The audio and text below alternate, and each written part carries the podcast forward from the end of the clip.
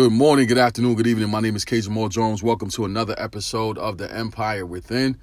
Today's topic, winners find a way.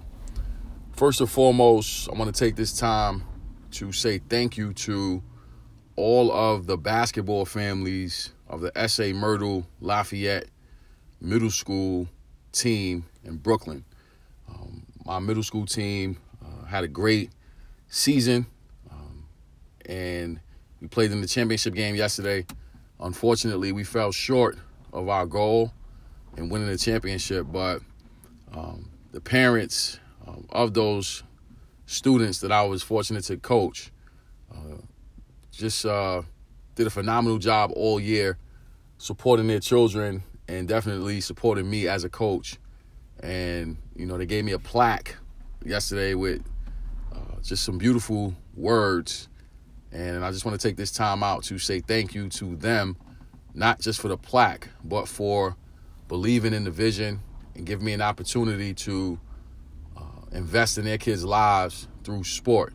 Uh, one of my main reasons for um, deciding to coach was because I wanted to teach life skills through something that I'm familiar with, and that's the sport of basketball. I played different sports, but basketball is a sport that uh, has allowed me to see the world and um, earn money and just um, have opportunities that other sports didn't give me. So um, I'm grateful for each and every one of them and their families and the overall journey. But today's topic, Winners Find a Way, is really about us being able to understand what winning really is. By no means am I advocating, supporting moral victories, because I don't believe that there's moral victories in a game. You know, there has to be a winner, there has to be a loser in competition. But when you put everything in its proper context and you look at the big picture of it all, winners always find a way to win. So though we did not win the game that was measured by time and score, the game of life and the game of success is won when you learn from those losses, when you learn from situations where you got to fight through adversity. You make the necessary adjustment. You get to the achievement phase. That is where the winning comes.